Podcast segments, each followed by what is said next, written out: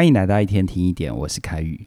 很多人说学习是孤独的，可是你知道吗？只要你加入起点文化的 Podcast，每天就会有六万位朋友陪伴你一起学习。你只要在各大 Podcast 的应用里搜寻起点文化，一天听一点，就可以加入我们的 Podcast。欢迎你！今天要跟你分享，能够让你成功交到朋友的关键到底是什么？谈到交朋友，很多人最大的焦虑就是。如果别人不喜欢我怎么办呢？在我实务工作里，如果遇到有这种担心的学员，我通常会换个角度问他。我会问他说：“那如果别人真的喜欢你，那你又要怎么办呢？”这时候学员都会愣一下，他才会发现自己只做了最糟糕的预测。他确实没有想过好的结果也会发生啊。但也有人会很快的反驳我，认为别人不可能喜欢他。他只相信自己不会有好的事情。面对这种纠结又没有自信的朋友，我其实很心疼哦，但也不会勉强他们马上要变得乐观，而是先跟他们分享：当我们太专注在想象坏事情，它不一定会发生，而且还有可能对现实产生误判，造成损失。我透过一个国际新闻的例子，邀请你来感受一下：从九一一恐怖攻击之后。全世界各国的机场都拉高了安全警戒，而在二零一八年的十二月十九号晚上九点，伦敦的盖威克机场的安全人员就有人回报说，看见两架无人机出现在机场四周盘旋，而且消失了一段时间，又会不定时的跑出来。而由于当时接近圣诞节，机场人员担心会发生不预期的袭击事件，所以决定暂时的关闭机场。取消当时的所有航班，而在随后的三十个小时里，来自四面八方，总共有一百七十多件目击回报，都不断的有人说他们看到了无人机。只是很奇怪的就是，这些无人机好像总是有办法躲开侦测系统，还有军方的追踪，始终没有被找到啊。最后，机场平平安安的重新开放。但是已经打乱了十四万乘客的旅行计划，取消了一千多个航班。而为了弥补损失，机场甚至于提出巨额悬赏，想要找出到底谁在恶作剧，或者是幕后想要制造混乱的罪魁祸首。但是警方始终找不到任何嫌疑人，甚至于没有任何照片能够提供袭击的证据。也就是说，在这起事件里。来自四面八方，总共一百七十多件的募集回报，都没有人能够提出实质的证明，基本上可以排除某种谎言或阴谋的可能性。而唯一能够解释这事件的原因，就是类似三人成虎这样的荒谬讯息。只要经过足够多次的重复，就可以创造出不存在的假象。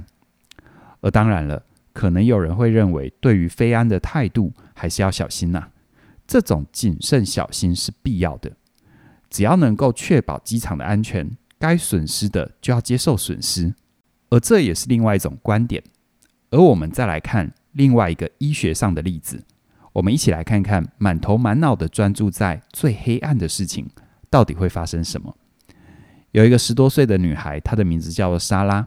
莎拉的视力原本很正常，但是在一觉醒来之后，突然失明。而且经过很多精密的检查，医生都找不到原因，只能判断它是神经系统功能失调。神经系统功能失调这是什么意思呢？这是指哦，莎拉的大脑和神经系统没有任何结构性的损伤，但整体运作上却出现了严重的问题。而最后接手的神经科学专家就发现一个重要的关键：原来啊，莎拉在失去视力之前，一直有偏头痛的情况，而这个情况似乎是光线引起的，所以莎拉为了避免偏头痛，就会不自觉地寻找阴影，甚至于有种待在黑暗房间里比较舒服的信念。直到有一天早上醒来之后，才发现自己真的是什么都看不见了。很多神经科学家就觉得，像莎拉这种情况，可能是大脑接收错误的讯息造成的。白话文就是，莎拉一直躲避光线。某种程度上减少了视觉神经的正常运作，让大脑以为它已经失去看见的能力，于是大脑就真的像是关上百叶窗一样，彻底的遮住了他的眼睛。而听到这里，你可能会想：那既然莎拉因为寻找黑暗，让她的大脑信以为真，那同样的道理，把寻找黑暗改成寻找光明，是不是就能够让她恢复视力呢？是的，没有错。寻找光明这样的处方签，就是神经科学家治疗莎拉的方法。他们鼓励莎拉换掉原本的信念，想象自己每天在洒满阳光的房间里醒过来，同时呢，在莎拉的头皮上放置电磁感应圈，用非侵入性的方法刺激她的视觉神经。几个月之后，莎拉慢慢的能够感觉到手机的亮光。再慢慢的，他可以看到模糊而彩色的影像。在经过治疗的八个月之后，某一天早上一睁开眼睛，果然看见脑海里洒满阳光的房间重现在他的眼前。医生们也很开心的宣布，他的视力恢复了。所以，神经科学家阿尼尔塞斯他才会说：我们并非被动地感知世界，我们还会主动地创造世界。说到这里，我们拉回一开始。交朋友这个议题，我们来验证一下哦。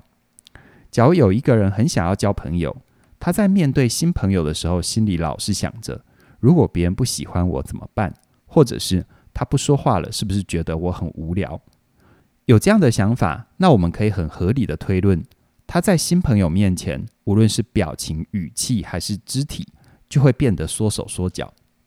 而你再想想看，一个人在你面前缩手缩脚，又反复的跟你确认说：“你有想要跟我讲话吗？”或者是问你：“你有没有在生气啊？”说实在的一点哦，你能够对他保持多久的好情绪呢？你是不是会开始不耐烦，接着脸上的笑容就会垮下来？而这一切看在他的眼里，是不是又应验了他一开始的信念，叫做别人真的不喜欢我？可是说到底，这个结果的源头怎么来的？你有想过只做最糟糕的假设？其实是在召唤所有最糟糕的情况来到你生命里吗？感受一下哦，这其实就是主动创造世界的具体呈现。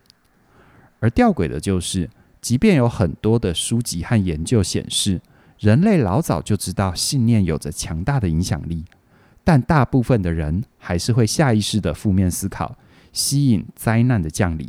这又是为什么呢？其实答案很简单，那就是归因呐。会让人觉得有安全感，所以当有坏事情发生的时候，无论他想要责怪自己，还是责怪别人，甚至于是责怪这个世界，只要他有个归因，就能够让他放下焦虑，找到暂时的安心感。不过拉长时间来看，虽然归因会让我们觉得安全，但是不恰当的归因也会让我们放弃了力量。而具体来说，我们可以怎么做，帮助自己找到力量呢？这方法也不难，那就是重新归因喽。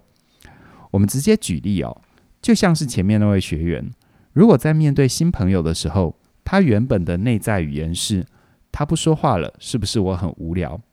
这句子背后的逻辑就是都是我的错。于是呢，会让你陷在无力又自责的情绪里，没有行动。这对眼前的交流是完全没有帮助的。但如果你能够重新改写句子，换句话对自己说：“他不说话了，我可以给他空间思考。”于是呢，你在给出空间给他的时候，你就不会缩手缩脚，而是安心的等待。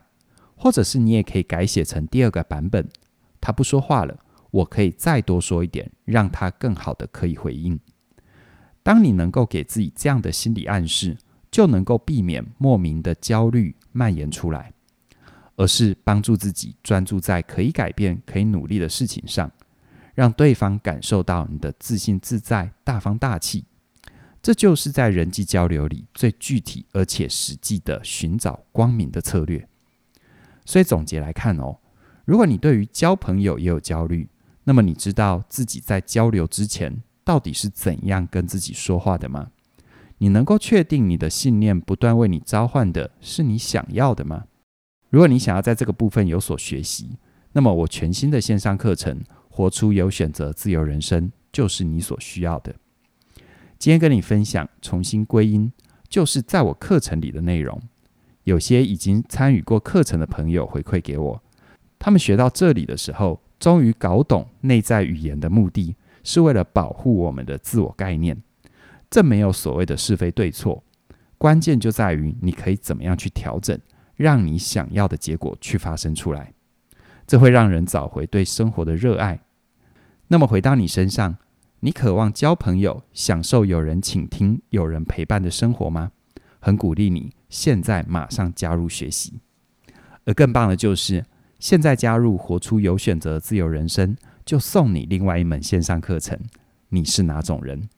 透过你是哪种人，你可以了解自己的风格和特性，也更了解你身旁的人，帮助你找到适合自己的朋友。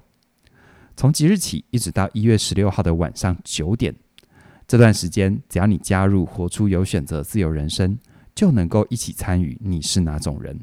这是为了回馈长期支持我们的你。你是哪种人？这门课只送不卖哦，请你把握机会，跟我们一起用信念改变人生。让了解带来可能，迎接你更好的未来。详细的课程资讯在我们的影片说明里都有连结，期待你的加入。那么今天就跟你聊这边了，谢谢你的收听，我们再会。